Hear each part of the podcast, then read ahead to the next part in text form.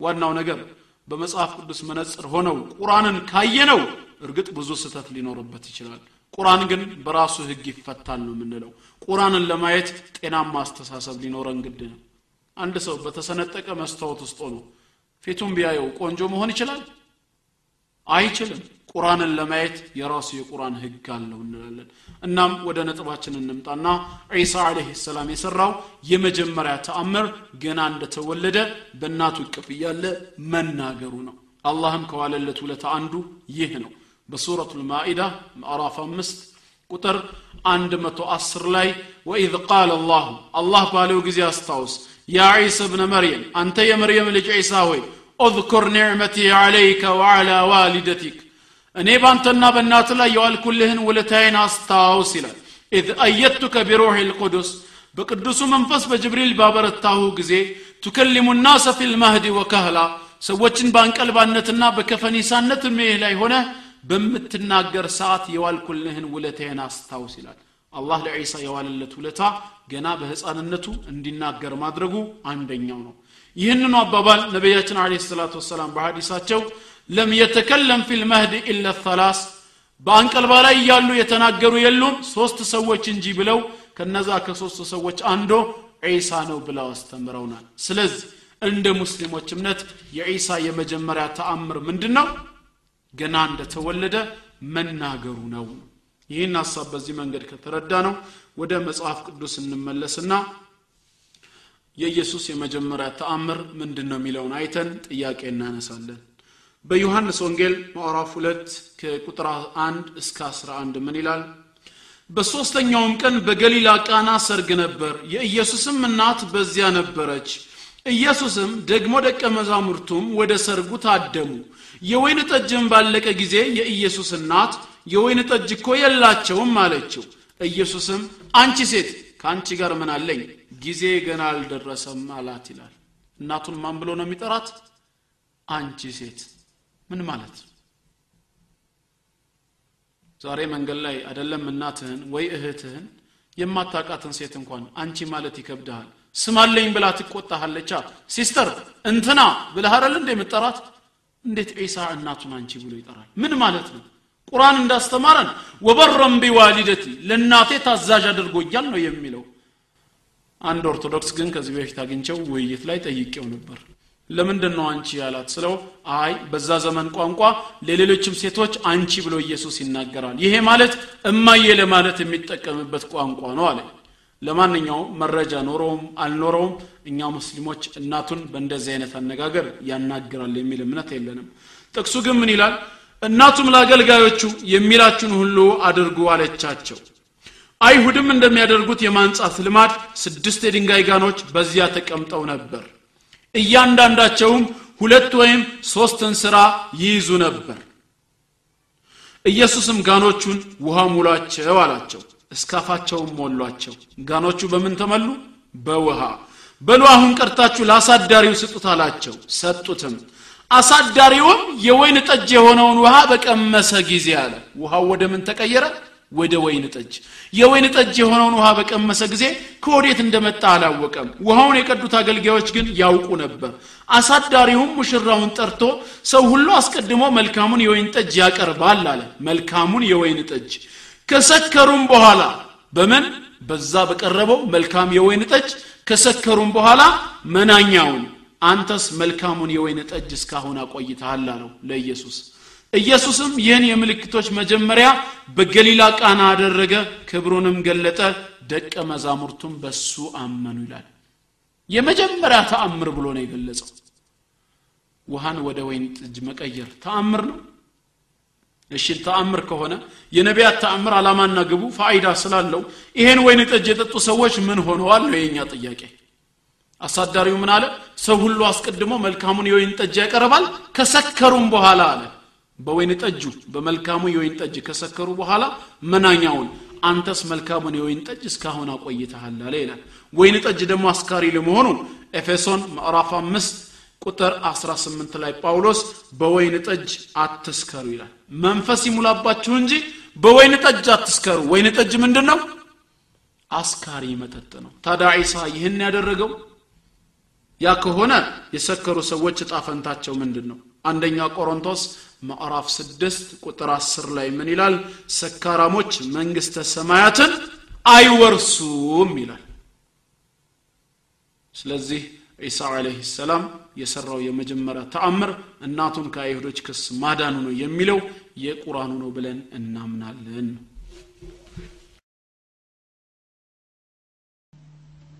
أعوذ بالله من الشيطان الرجيم بسم الله الرحمن الرحيم إن الحمد لله نحمده ونستعينه ونستغفره ونعوذ بالله من شرور أنفسنا ومن سيئات أعمالنا.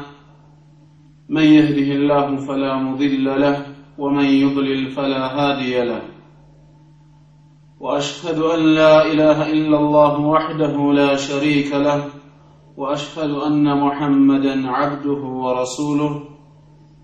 بلغ الرسالة وادى الامانه ونصح الامه وجهد في الله حق جهاده حتى اتاه اليقين صلوات الله وسلامه عليه ما تعقبت الليل والنهار وبعد السلام عليكم ورحمه الله وبركاته الحمد لله አምላካችን አላህ ፍቃዱ ሆኖ ዛሬም የተቀደሰውን ቅዱስ ቃሉን ለመስማት በዚህ ስፍራ ላይ ሁላችንን አገናኝቶናል። አልሐምዱሊላህ። ኢንሻአላህ ዛሬም የእሱ ፍቃድ ከሆነ ባለፈው ካቆምኩት ርዕስ ዒሳ ዓለይህ ሰላም በቁርአንና በኢንጂል የሚለውን ነጥብ አስመልክቶ ከአራተኛው ነጥብ ዛሬ እንቀጥላለን። ለማስታወስ ያክል ሶስት ነጥቦችን ተመልክተን ነበር። በቁጥር አንድ ላይ ዒሳ ዓለይህ ሰላም እንዴት ነበር የተፈጠረውን የሚለውን ነጥብ ዳስሰናል። ሁለተኛ ደግሞ ዒሳ የአላህ ልጅ ነው ወይስ ባሪያ የሚለውን አይተን በሶስተኛ ደረጃ የተአምራት ስራዎቹ መጀመሪያ ምንድን ነበር የሚለውን ቁርአንና መጽሐፍ ቅዱስን ማዕከል ባደረገ መልኩ ተመልክተን ነበር። ኢንሻአላህ ዛሬ ከአራተኛው እንቀጥላለን ማለት ነው የዛሬው ሰፋ ያለውና ዋናው የመነጋገሪያ ነጥባችን ቁጥር አራት ዒሳ ዓለይህ ሰላም የአምላክነት ባህሪ አለው ወይስ የለውም የሚለውን በተመለከተ ይሆናል ማለት ነው። ይሄ እኛን ሙስሊሞች ከነሱ ጋር ከሚለያየን መሰረታዊ ከሆኑ ነጥቦች መካከል አንደኛው ይህ ነው። ሙስሊሞች አላህ አንድ ነው ብለው ያምናሉ። በዚህ አንድነት ውስጥ ሌላ ሁለትነት ወይም ሶስትነት የለበትም አንድነቱ የመለኮት የባህሪ ወይም የአሰራር ብቻ ሳይሆን በስሙም አንድ ተብሎ የሚጠራ አምላክ ነው። እንደዚሁም በህልውናው አንድ ነው እንላለን። በመለኮት በአሰራር በዘላለማዊነት አንድ ሆኖ በስም በግብርና በአካል ግን ሶስት ነው ብለን የምንከፋፍለው አምላክ የለንም። በተቃራኒው ከክርስቲያኖች በኩል የእግዚአብሔር አንድነትና ሶስትነትን ነው የምንሰማው በአንድነቱ ሶስት ሲሆን በሶስትነቱ አንድ ነው። አንድ ሆኖ ሶስት ሲሆን ሶስት ሆኖ አንድ ነው። ስላሴዎች ወይም አብ ወልድ መንፈስ ቅዱስ የሚሉት እግዚአብሔር አብ እግዚአብሔር ወልድ እግዚአብሔር መንፈስ ቅዱስ በስም በአካል በግብር ሶስት ሲሆኑ በመለኮት በአሰራር በሌላ ወይም በዘላለማዊነት አንድ ናቸው የሚል ገለጻ አለ። ያው ከነዚህ ውስጥ አሁን ርዕሳችን ሆኖ የምንመለከተው እግዚአብሔር ወልድ ብለው የሚጠሩት ዒሳን አለይሂ ሰላም በተመለከተ ይሆናል ማለት ነው። እውነት ዒሳ አምላክነት ባህሪ አለው ወይስ የለውም? ከስላሴዎች እሱ አንዱ ነው ወይስ አይደለም? ኢንሻአላህ የመነጋገሪያ ነጥባችን ይሆናል ማለት ነው። እንደ ልማዳችን ቅድሚያ የምንሰጠው ለቁርአን ነው። ቁርአን በጉዳዩ ላይ ምን ያስተምራል? ዒሳ አለይሂ ሰላም አምላክ መሆን ወይም አለመሆኑን እንዴት ይገልጸዋል ለሁላችንም ግልጽ በሆነ መልኩ ቁርአን ዒሳ አለይሂ ሰላም አምላክ አለመሆኑን አስተምሮናል። በቁርአን ውስጥ ዒሳ አለይሂ ሰላም አምላክ አለመሆኑ ደግሞ በብዙ መልክ ነው የተገለጸው። ኢንሻአላህ ከነዚህ መንገዶች መካከል ሰባቱን ብቻ እንመለከተዋለን ለዛሬ ማለት ነው። ከነዚህ ከሰባቱ መንገዶች አንደኛው ዒሳ አለይሂ ሰላም አምላክ አለመሆኑን ያስተማረው ዒሳ ጠፊ መሆኑን በመግለጽ ነው ቁርአን በሱረቱ ልማኢዳ ምዕራፍ አምስት ቁጥር 17 ላይ ምን ይላል لقد كفر الذين قالوا إن الله هو المسيح ابن مريم الله ማለት ራሱ የመርየም ልጅ አልመሲህ ዒሳ ነው ያሉ ሰዎች በእርግጥ ካዱ ከፈሩ አለ ቁል ለእነዚህ ሰዎች እስኪ በላቸው فمن يملك من الله شيئا እስኪ ማን ነው ከአላህ አንዳችን እንኳ ቢሆን ማዳን የሚችል አለ። መቼ? إن أراد أن يهلك المسيح ابن مريم وأمه ومن في الأرض جميعا። አላህ አልመሲሕን እናቱንና በምድር ላይ ያሉትን በጠቅላላ ለማጥፋት ቢፈልግ ማን ነው ከአላህ ሊያድናቸው የሚችላል ይሄ የቁርአን አየት ግልጽ በሆነ መልኩ ለኛ የሚያስተላልፈው መልእክት ምንድነው? ዒሳ አለይሂ ሰላም እናቱንም ጨምሮ በምድር ላይ ያሉ ነገሮችን አላህ ሊያጠፋ ይችላል ነው ቢፈልግ ኖሮ። አላህ ሊያጠፋ ደግሞ ከፈለገ ማን ነው እስኪ ከአላህ እጅ ሊያድናቸው የሚችል ብሎ እየጠየቀ ነው። ስለዚህ ዒሳ በአላህ እጅ ምን የሚሆን ነው? የሚጠፋ ነው ማለት ነው። ይሄ የቁርአን አየት በግልጽ እንዳስተላለፈልን ዒሳ አለይሂ ሰላም የሚጠፋ መሆኑ በዚህ አየት ላይ ከተገለጸ የኛ ጥያቄ የሚጠፋ አካል ወይም የሚጠፋ ነገር እንዴት አምላክ ሊሆን ይችላል? ምክንያቱም አምላካችን አላህ ጠፊ ነው እንዴ? የሚጠፋ ነው? አይደለም።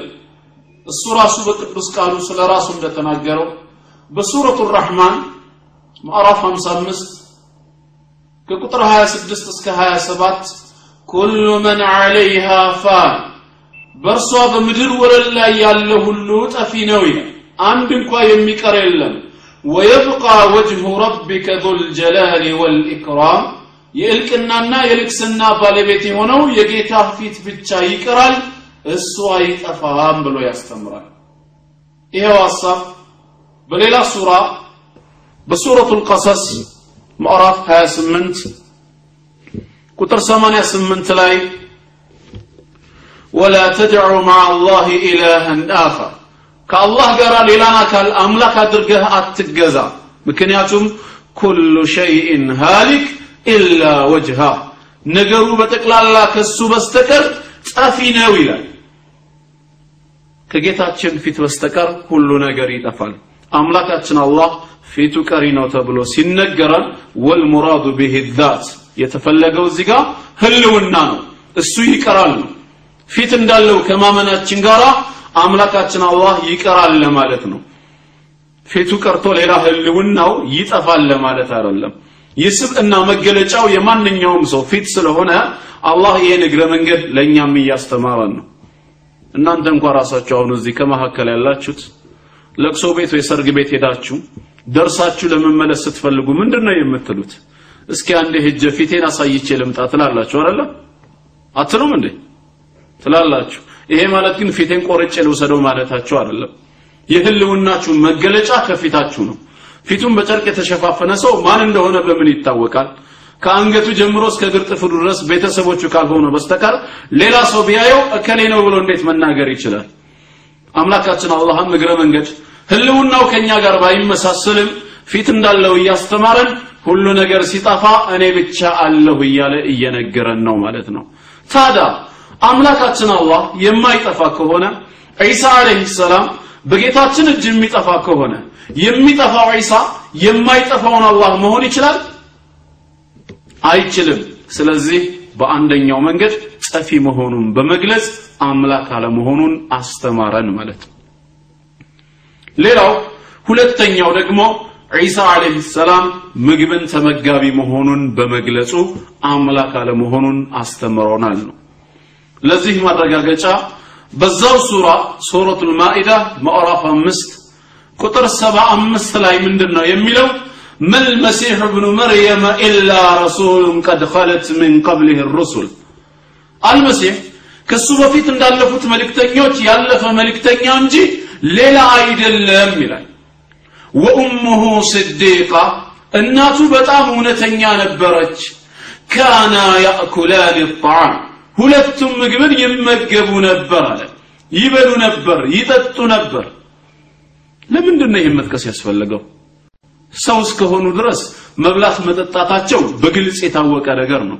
አምላካችን አላህ ግን በዒሳ ጉዳይ ላይ ይህንን ነገር መጥቀስ ያስፈለገበት ለምንድን ነው አንድ ጥያቄ በአእምሯችን ላይ ጭሮ እንዲያልፍ ተፈልጎ ነው ومن أكل الطعام يحتاجه إلى قضاء الحاجات አንድ ሰው ከበላ ከጠጣ ያ የበላውና የጠጣው ነገር በሌላ መልክ ተቀይሮ ግዴታ ከሰውነቱ ሊወጣ ግድ ይለዋል ማለት ነው ኢዘን كيف يكون إلها من تحكمه ضرورات الطعام والشراب የምግብና የመጠጥ ስርዓቶች ሰውነቱ ላይ ተጭነውት እሱን የሚገዙት አካል በምን አይነት መልኩ አምላክ ሊሆን ይችላል ብሎ እኮ እየጠየቀ ነው። ዒሳ አለይሂ ሰላም የአላህ ሰላም በሱ ላይ ይሁን ይበላል ይጠጣል ተብሎ ተነገረ። ከጠጣ በኋላ ግን አልሸናም ማለት አይችልም። ከበላ በኋላ ይሄን ቆሻሻ በሌላ መልክ ከሰውነቴ ማስወገድ አልችልም ማለት አይችልም። ቢያንስ ቢያንስ ለነዚህ ሁለት ህጎች ምንድን ነው ተገዳጅ ነው ተገዢ ነው ማለት ነው። ታዲያ ይህ አይነት ስርዓቶች በሰውነቱ ላይ ተጭነውት የሚገዙት አካል እንዴት ሆኖ አምላክ ሊሆን ይችላል እያለን እኮ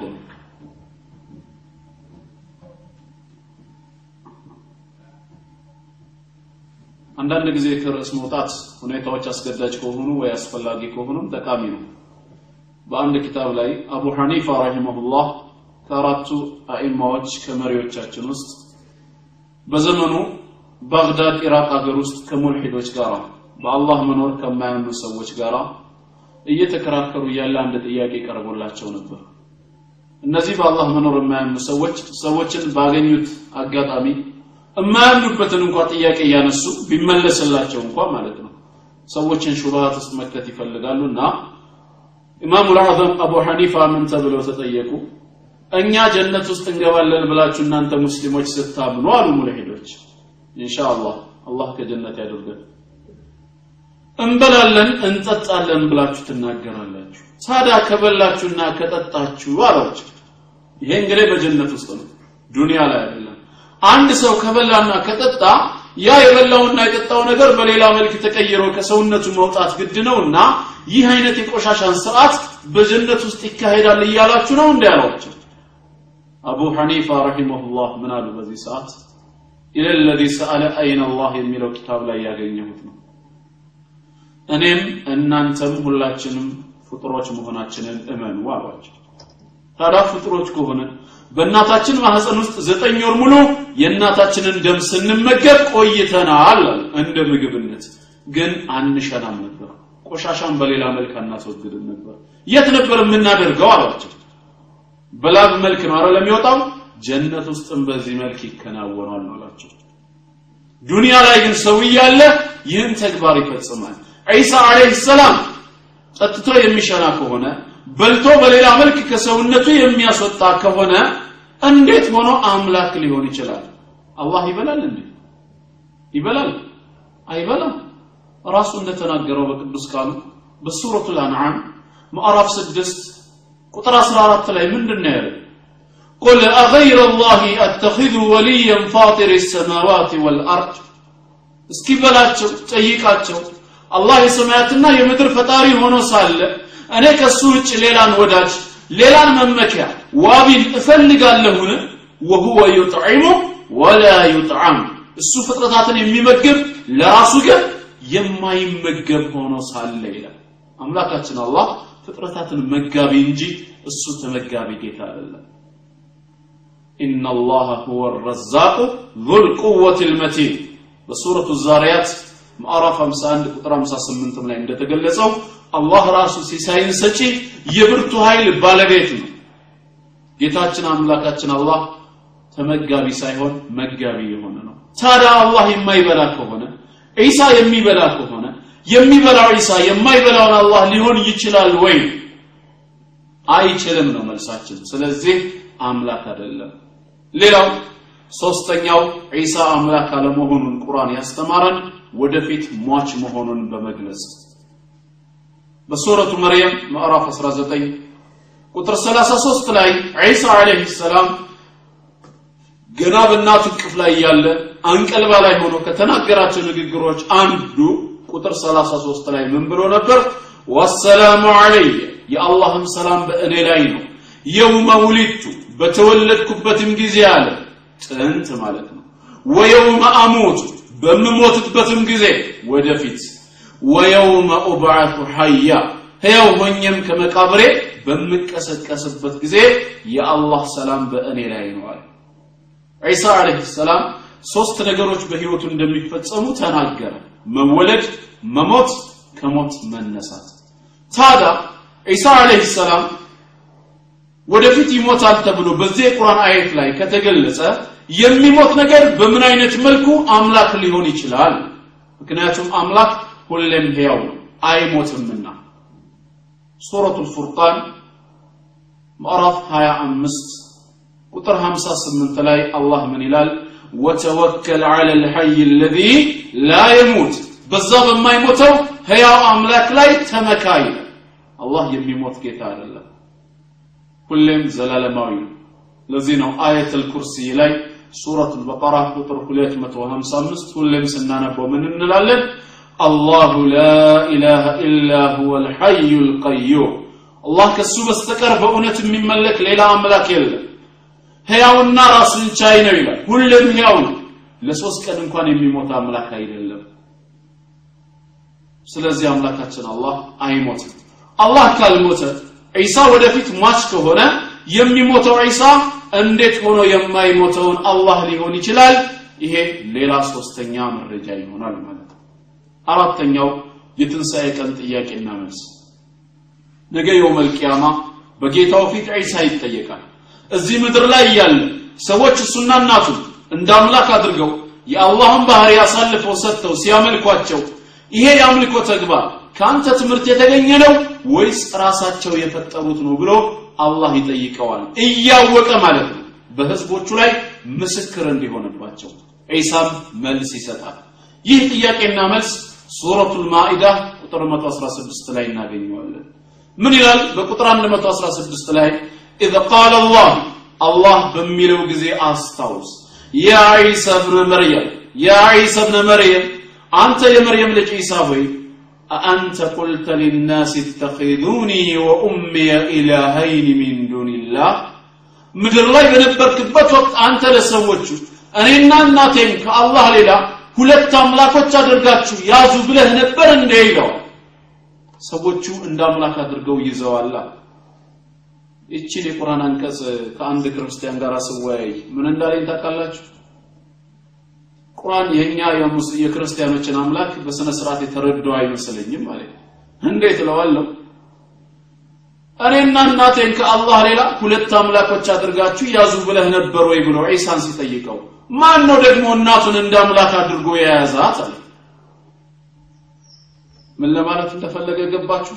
ቁርአን እንኳን ራሱ እኛ አምላክ የምንለውንና የማንለውን ለይቶ አልተረዳም አላወቀም እያሉን ነው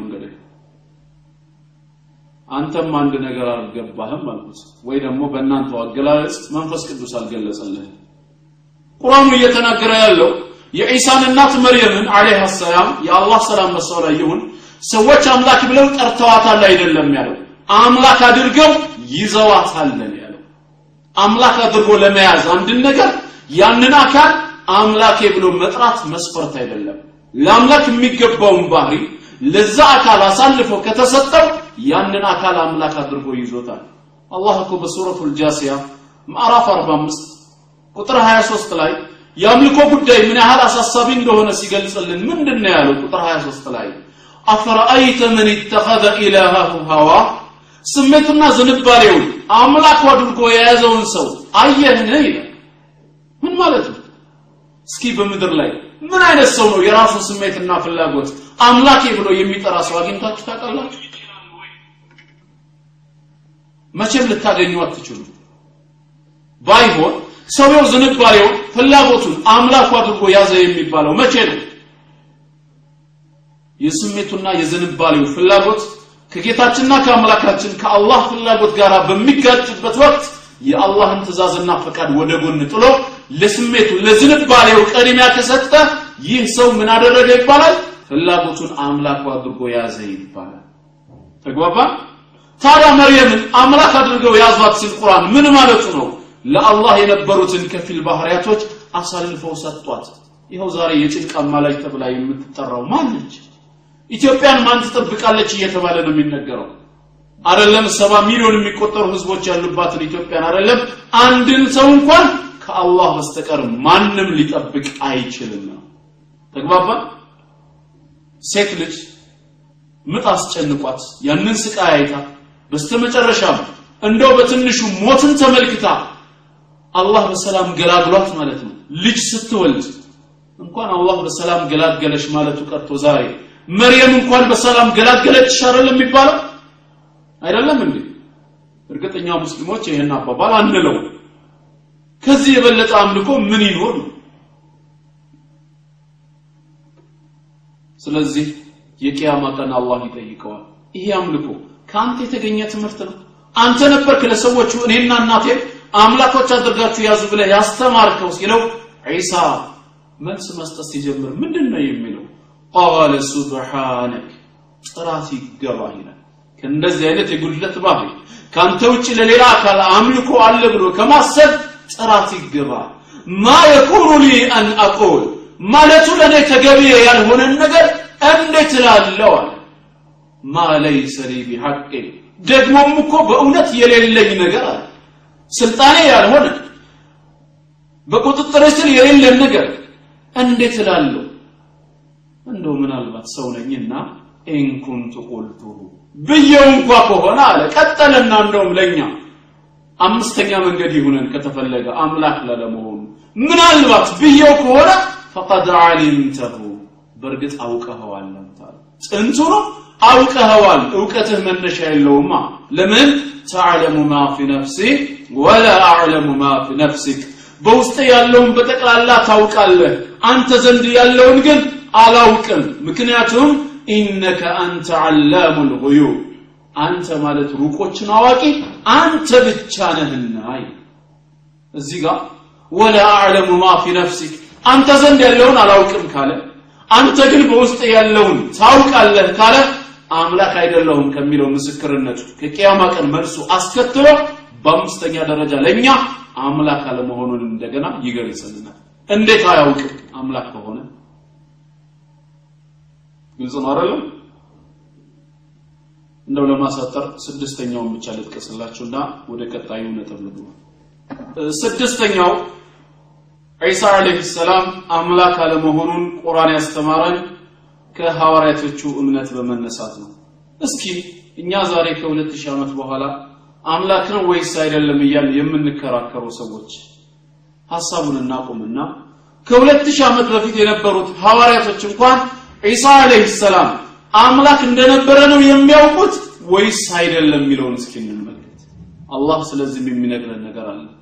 በሱረቱል ማኢዳ ምዕራፍ አምስት ቁጥር 112 ላይ ምንድን ነው የሚለው ወኢዝ ቃለ ልሐዋርዩን ሐዋርያቶችን ባሉ ጊዜ አስታውስ ይላል። ምን አሉ? ያ ዒሳ ብነ መርየም አንተ የመርየም ልጅ ዒሳ ሆይ አሉት። ተመልከቱ። አላህ አንተ የአላህ ልጅ ሆይ አላሉትም ልጅነቱ ለማን ነው? ለመርየም ብቻ መሆኑን ስለሚያውቁ አንተ የመርየም ልጅ ዒሳ ሆይ ሀል የስተጢዑ ረቡክ ጌታ ይችላልን? አን ዩነዝለ ዓለይና ማኢደተን ሚነ ሰማ ለእኛ ከሰማይ ማዕድን ገበታን ምግብን ሊያወርድልን ይችላልን ባሉ ጊዜ አስታውሳል። ሀል ተስተጢዕ አንት አንተ ትችላለህ ወይ ብሎ አልጠየቁትም። ጌታ ሊያወርድልን ይችላሉ ወይ ብለው ነው የጠየቁት። ዒሳ እውነት አምላክ ከነበረ እነሱም በአምላክነቱ ካመኑ ለምን አልጠየቁትም? እሺ አንተ ልታወርድልን ትችላለህን ብለው ለምን አልጠየቁም ይሄ የሚያሳየው ዒሳ ሌላ ጌታ እንዳለው እንደሚያምኑ እሱ አምላክ እንዳልሆነም እንዳረጋገጡ ነው። ከዚህ አንጻር ስድስቱም የቁርአን አንቀጾች ለኛ የሚያስተላልፉት መልእክት ኢሳ አለይሂ ሰላም አምላክ አለመሆኑን ነው ማለት ነው። አልহামዱሊላህ መቼም የቁርአን ጉዳይ ግልጽ ነው። የማያሻማ የማያጠራጠር ነው። የኢሳ አምላክ አለመሆንን በዚህ መልኩ ከተረዳ ነው እስኪ ወደ መጽሐፍ ቅዱስ ደግሞ ገብተን አምላክ ነው ብሎ ለሚያምኑ ሰዎች ጥያቄ ልናቀርብ ይገባል እውነት ኢሳ አምላክ ከሆነ ቀጥሎ ላሉ ነጥቦች መልስ ያስፈልጋል ማለት ነው። ኢሳ አለይሂ ሰላም አምላክ አለመሆኑን ወደ መጽሐፍ ቅዱስ ገብተን ጥያቄ ስናቀርብ በብዙ መልክ ነው የምናቀርበው። አንደኛው መንገድ እሱ ራሱ የአምላክን አንድነት ማስተማሩ። የአምላክን አንድነት ማስተማሩ አምላክ አለመሆኑን ያስረዳል ነው የምንላቸው። የቱ ጋር ከተባለ በማርቆስ ወንጌል ምዕራፍ 12 ከቁጥር 28 እስከ 33 ባለው ላይ ምን ይላል? ከጻፎችም አንዱ ቀርቦ ሲከራከሩ ሰማና መልካም አድርጎ እንደመለሰላቸው አስተውሎ ከሁሉ ፊተኛይቱ ትእዛዝ ማናች እውነት ብሎ ጠየቀው ይላል ከትእዛዝ ሁሉ ፊተኛይቱ የመጀመሪያው የትኛው ነው ብሎ ዒሳን አለይሂ ሰላም ጠየቀው? ምን ይላል? ኢየሱስም መልሶ እንዲህ አለው ከትእዛዛት ሁሉ ፊተኛይቱ እስራኤል ሆይ ስማ ጌታ አምላካችን አንድ ጌታ ነው። አንተም በፍጹም ልብህ በፍጹምም ነፍስህ በፍጹምም ሐሳብህ በፍጹምም ኃይልህ ጌታ አምላክህን ውደድ የምትል ናት። ፊተኛይቱ ትእዛዝ ይህች ናት። ምን ብሎ ነው መልስ የሰጣቸው? ጌታ አምላካችን አንድ ጌታ ነው። አስተውሉ እዚህ ጋር። ጌታ አምላካችሁ ብሎ አልተናገረም። ጌታ አምላካችን ብሎ ተናገረ። አምላካችን ካለ ማን ይገባል በዚህ ንግግር እሱ ራሱ ይገባል ማለት ነው። ጌታ አምላካችን አንድ ጌታ ነው ይህ ነው የትእዛዝ ሁሉ የመጀመሪያው። አንተም ይህን ጌታ በፍጹም ልብህ በፍጹም ነፍስህ በፍጹም ሐሳብህ ውደድ የምትልናት ይላል። በተለይ ይህን ሐሳብ በአረብኛ ቋንቋ በተዘጋጀው መጽሐፍ ቅዱስ ላይ ያለውን ላነበው ፈልጋለሁ እዛው አረብኛው መጽሐፍ ቅዱስ ላይ ምንድን ነው የሚለው? ጠያቂው ሲጠይቀው ማለት ነው። አየቱ ወስየትን ሂየ አወለል ኩል ከትእዛዛት ሁሉ የመጀመሪያዊቱ ትእዛዝ የትኛይቱ ነች ብሎ ሲጠይቀው ፈአጃበሁ የሱዕ ዒሳ ዓለይሂ ሰላም በአረብኛው መጽሐፍ ቅዱስ ላይ ስሙ የሱዕ ተብሎ ነው የሚጠራው ምን በማለት መልስ ሰጠው ኢነ አወለ ኩል ልወሳያ ከትእዛዛት ሁሉ የመጀመሪያው ትእዛዝ ሂየ እሷም ምንድነች እስማዕ ያ እስራኤል الرب إلهنا رب واحد تملكت الرب إلهنا رب واحد سورة البقرة قطر 163 ላይ ምንድን ነው የሚለው وإلهكم إله واحد አምላካችሁ አላህ አንድ አምላክ ነው የሚለው ምን አለ እዚህ ጋር ኢሳ አለይሂ ሰላም الرب إلهنا رب واحد ጌታ አምላካችን አንድ አምላክ ነው وتحب رب إلهك من كل قلبك ومن كل نفسك ومن كل فكرك ጌታ አምላክህንም በፍጹም ልብህ በፍጹም ነፍስህና በፍጹም ሐሳብህ ልትወድ ነው ወሚን ኩል ቁድረቲክ በፍጹም ኃይልህም መውደድ አለብህ ወሃዚህ هي الوصية الأولى ይህም የትእዛዛት ሁሉ የመጀመሪያው ይህ ነው አለው والثانية مثلها ሁለተኛው ደግሞ እሷን የሚመስለው ደግሞ ምንድነው تحب قريبك كنفسك ባልንጀራህን የቅርብ ጓደኛህን እንደ ራስህ አድርገህ መውደድህ ነው አለ ለይሰ ወስየቱን ኡኽራ አዕዘሙ ሚን ሃተይን ከእነዚህ ከሁለቱ ትእዛዝ የሚበልጥ ሌላ የለም አለው። ፈቃለ ለሁ ልካቲቡ ይህም ጸሐፊው ዒሳን የጠየቀው ምን አለው? ጀይደን ያ ሙዓልም ቁልተ መምህሮይ መልካም ነው የተናገርከዋል የስአሉሁ ወዩሰድቁሁ መላይካው ጅብሪል ነቢያችን አለይሂ ሰላቱ ሰላም ዘንድ መጥቶ ስለ ኢስላም ጠይቋቸው አምስቱን የኢስላም ማዕዘኖችን ሲነግራቸው ምንድን ነበር ያለው? ሶደቅ ታላላቸው እዚህ ጋር ምን አለው ይህ ጸሐፊ? የተውራትን ሸሪዓ ጠንቅቆ ስለሚያውቅ ጀይደን ያ ሙዓሊም ቁልተ። መምህር ወይ መልካም ነው የተናገርከው። ሊአነ አላህ ዋሂዱን ወለይሰ አኸሩን ሲዋ። አላህ አንድ ነው ከእሱ በስተቀር ሌላ አምላክ የለም ይላል። የአረብኛው መጽሐፍ ቅዱስ የፈጣሪ ስም ማን ብሎ ነው የሚጠራው? አላህ ብሎ ነው የሚጠራው። ስለዚህ ካሁን በኋላ አላህ ማለት እንዲህ ነው እያሉ በጥላቻ ስሜት ወይም በሌላ መልኩ አምላካችንን ለመስደብ የሚነሱ ሰዎች እግረ መንገድ ማንን እየተሳደቡ እንደሆነ ሊያውቁ ይገባል ማለት ነው። ይሄ እንግዲህ አንደኛው መረጃ ነው። የአምላክን አንድነት ማስተማሩ በሚለው ርዕስ ወደ ሁለተኛው ሳንገባ አሁንም በዚህ ነጥብ ውስጥ ብዙ ጥቅሶች ልጠቅስላችሁ ፈልጋለሁ አሁንም ሌላ ስፍራ ላይ ምን ብሎ ያስተምራል? በዮሐንስ ወንጌል ምዕራፍ 17 ቁጥር 1 እስከ 3 ባለው ላይ በዮሐንስ ወንጌል ምዕራፍ 17 ከቁጥር 1 እስከ 3 ባለው ላይ ኢየሱስም ይህን ተናግሮ ወደ ሰማይ አይኖቹን አነሳና እንዲህ አለ። ምን አለ? አባት ሆይ ሰዓቱ ደርሷል። ልጅህ ያከብር ዘንድ በስም ሁሉ ላይ ስልጣን እንደሰጠኸው ለሰጠ ሁሉ የዘላለምን ህይወት ይሰጣቸው ዘንድ ልጅህን አክብረው። እውነተኛ አምላክ ብቻ የሆንክ አንተን የላከውንም ኢየሱስ ክርስቶስን ያውቁ ዘንድ ይህች የዘላለም ህይወት ናት አለ። እዚህ ቁጥር ሶስት ላይ ምንድን ነው የሚለው? እውነተኛ አምላክ ብቻ የሆንክ አንተን የላከውንም ኢየሱስ ክርስቶስን ያውቁ ዘንድ ይህቺ የዘላለም እውነት ናት በ1980 በተዘጋጀው ቀላል የአማርኛ ትርጉም ላይ ደግሞ ምን ይላል? ብቻህን እውነተኛ አምላክ የሆንከው አንተንና የላከውን ኢየሱስ ክርስቶስን ማወቅ የዘላለም ህይወት ነው ይላል። ብቻህን እውነተኛ አምላክ የሆንከው አንተን ላኢላሃ ኢላላህ ከአንድ አላህ በስተቀር በፍጹም በእውነት የሚመለክ ሌላ አምላክ የለም ማለት የላከውንም ኢየሱስ ክርስቶስን ያውቁ ዘንድ ዒሳ ረሱሉላህ እሱ ደግሞ የአላህ መልእክተኛ መሆኑን ማወቅ የዘላለም ህይወት ነው ይላል። የአረብኛው መጽሐፍ ቅዱስ ምን ብሎ ነው የገለጸው ይህንን ሀሳብ? وهذه هي الحياة الأبدية ይህችም የዘላለም ህይወት ነች። የትኛዋ? أن يعرفوك أنت الإله الحقيقي وحدك ብቻህን እውነተኛ አምላክ የሆንከው አንተ ነህ። ويسوع المسيح الذي أرسلته የላከውንም ኢየሱስ ክርስቶስን ማወቅ ይህ ነው የዘላለም ህይወት ይላል። ታዲያ ይሄ በማን እምነት ውስጥ ነው ያለው? ብቻውን እውነተኛ አምላክ የሆነ አንድ አላህ አለ። የላከውንም ኢየሱስ ክርስቶስን እናምንበታለን የሚለው የማን እምነት ነው? የኛ የሙስሊሞች እምነት አይደለም እንዴ? ይሄን እኮ ነው እኛ ሙስሊሞች የምንመሰክረው። እኛ መቼ ጠላ ነው ዒሳን?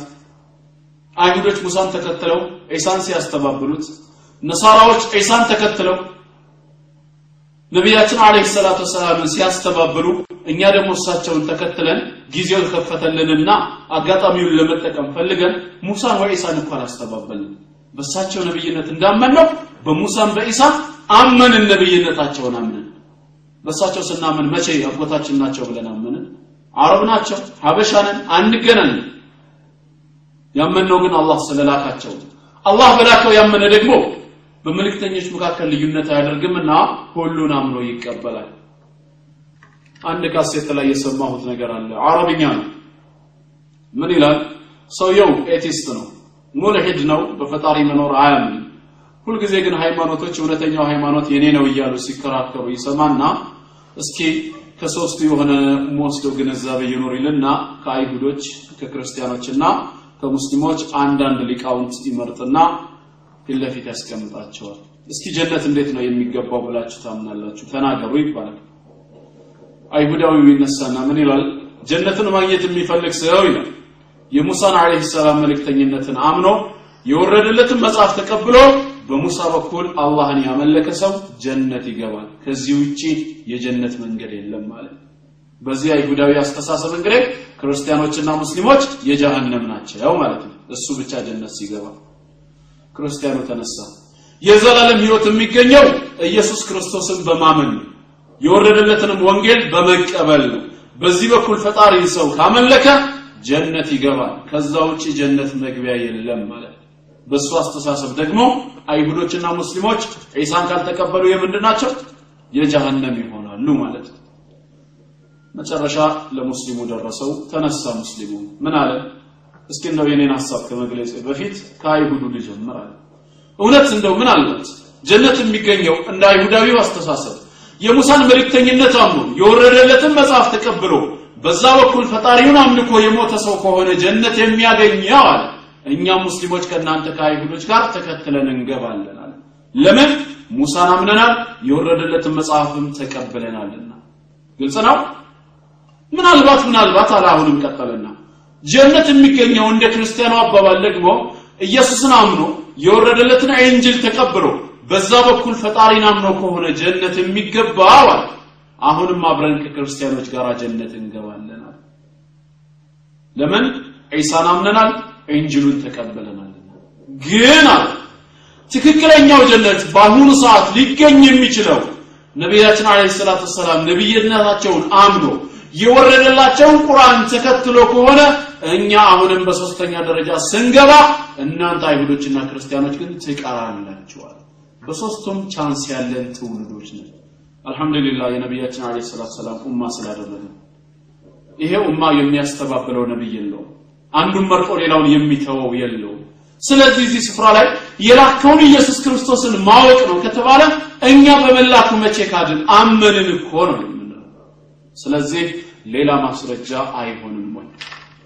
ሶስተኛ አሁንም ከዚሁ ነጥብ ሳንወጣ ስለ አምላክ ያስተማረበት ማረጋገጫ በማቴዎስ ምዕራፍ 4 ቁጥር 8 እስከ 10 ያለው ነው። የሰይጣን ፈተና ማለት ነው። በማቴዎስ ወንጌል ምዕራፍ 4 ከአንድ ጀምሮ እስከ 10 ድረስ ነው ፈተናው። በተለይ ከቁጥር 8 እስከ 10 ያለው ፈተና ምን ይላል? ደግሞም ዲያብሎስ እጅግ ረጅም ወደሆነ ተራራ ወሰደው ይላል ዒሳን ማለት ነው የዓለምንም መንግስታት ሁሉ ክብራቸውንም አሳይቶ ወድቀህ ብትሰግድልኝ ይህን ሁሉ እሰጥሃለሁ አለ። ያን ጊዜም ኢየሱስ ሂድ አንተ ሰይጣን ለጌታህ ለአምላክ ስገድ እርሱንም ብቻ አምልክ ተብሎ ተጽፏልና አለ። ምን አለው?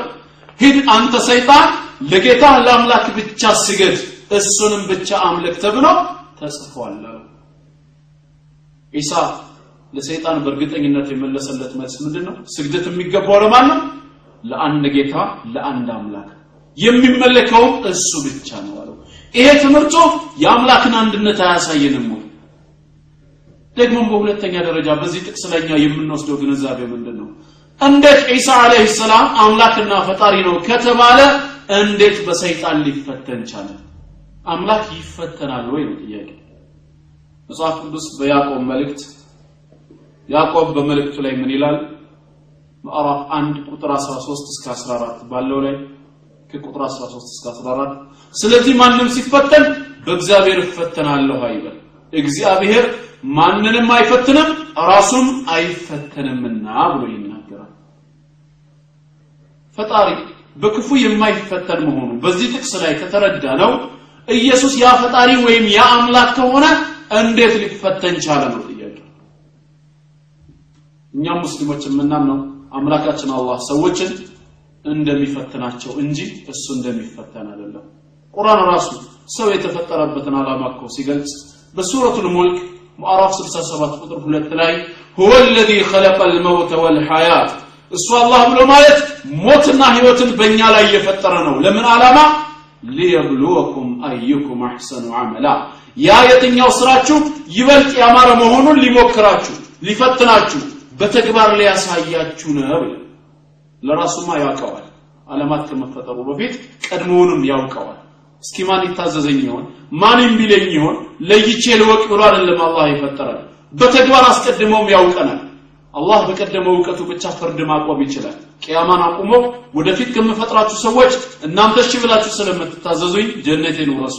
እናንተ እምቢ ብላችሁ ስለምታምፁ ሂዱ ወደ ቅጣቴ ቢል ሰው እዚህ ጋር ከሃዲ ነው ጌታችን ሆይ ለውላ አርሰልተ ኢለይና ረሱለን እንደው ምን አለ መልእክተኛ ልከህልን ቢሆን ኖሮ ነው እኮ ብትልክልንማ ኖሮ እነዚህ አማኞች የካልካቸው ባሮች በላይ ቁጥር አንድ አማኝ ሆኜ እኔን ታገኘኝ ነበር ነው የሚለው ሰው። ስለዚህ ሰው በጌታው ላይ ማስረጃ እንዳይኖረው ራሱ በራሱ መስካሪ እንዲሆን ወደ ተግባሩ ዓለም አመጣና ይኸው ነፃ ምርጫ ለሰው ሰጠው። ሊፈትነን ማለት ነው። አላህ ግን አይፈተንም። ማን ነው የሚፈትነው ሸይጣን ፈጣሪውን ጌታውን ፈተነ ማለት ትርጉም ያለው ነገር ነው ወይስ ምንድን ነው ስለዚህ ዒሳ አምላክ ከሆነ እንዴት ሊፈተን ቻለ ብለን እንጠይቃለን። ሌላው አራተኛው ጥቅስ በዚሁ ነጥብ ላይ በማቴዎስ ወንጌል ምዕራፍ 19 ከ16 እስከ 17 ያለው ማቴዎስ ምዕራፍ 19 ከቁጥር 16 እስከ 17 እነሆም አንድ ሰው ቀርቦ መምህር ሆይ የዘላለምን ህይወት እንዳገኝ ምን መልካም ነገር ላድርግ አለው ጀነትን ፈልጎ ወደ ዒሳ ዘንድ መጣና ቸር መምህር ሆይ የዘላለምን ህይወት እንዳገኝ ምን መልካም ነገር ማድረግ ይጠበቅብኛል አለው። እርሱም ይላል ስለ መልካም ነገር ስለምን ትጠይቀኛለህ? መልካም የሆነው አንድ ብቻ ነው አለ። ይሄን ሐሳብ ሉቃስ በወንጌሉ ምዕራፍ 18 ከቁጥር 18 ጀምሮ ምን ይለዋል? ቸር መምህር ሆይ የዘላለምን ህይወት እንድወርስ ምን ላድርግ? ሲለው ስለምን ቸር ትለኛለህ? ቸር ከአንዱ ከእግዚአብሔር በቀር ሌላ ቸር የለም ብሎ በ تواضع መልክ እያስተማረው